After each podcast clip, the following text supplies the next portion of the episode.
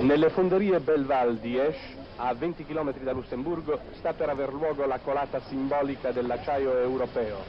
Quell'acciaio che da domani sarà liberamente venduto sul mercato comune del pool europeo.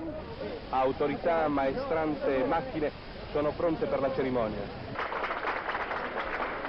Ed ecco la colata, la ghisa come lava incandescente precipita su una spianata di sabbia per il raffreddamento e una pioggia di stelle intorno a noi. È il primo lingotto, il primo lingotto d'acciaio della comunità europea.